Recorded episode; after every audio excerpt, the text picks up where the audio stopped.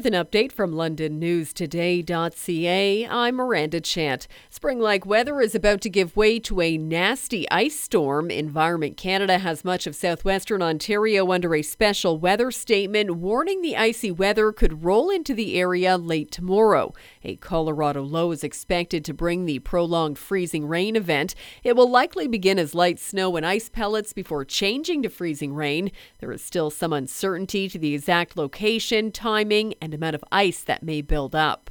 The search is continuing for a suspect after a shooting in a northwest London plaza that sent a man to hospital. Two men were in the parking lot near Fanshawe and Hyde Park Roads late Friday when they were approached by another man. He pulled out a gun and fired at them. One man was treated for non life threatening injuries, the other wasn't hurt. Police say the incident was not random.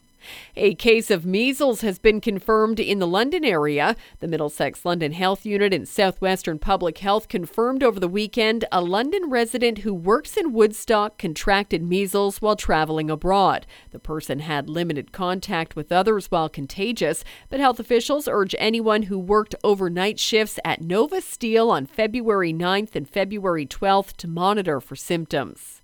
Drivers who use Wellington Street to get through the downtown can expect delays today. There will be lane restrictions on Wellington between Grey Street and Queens Ave throughout the day to allow crews to install temporary traffic signals and street lights. The work is being done in preparation of the BRT downtown loop and Wellington Gateway. For more on these and other stories, go to londonnewstoday.ca.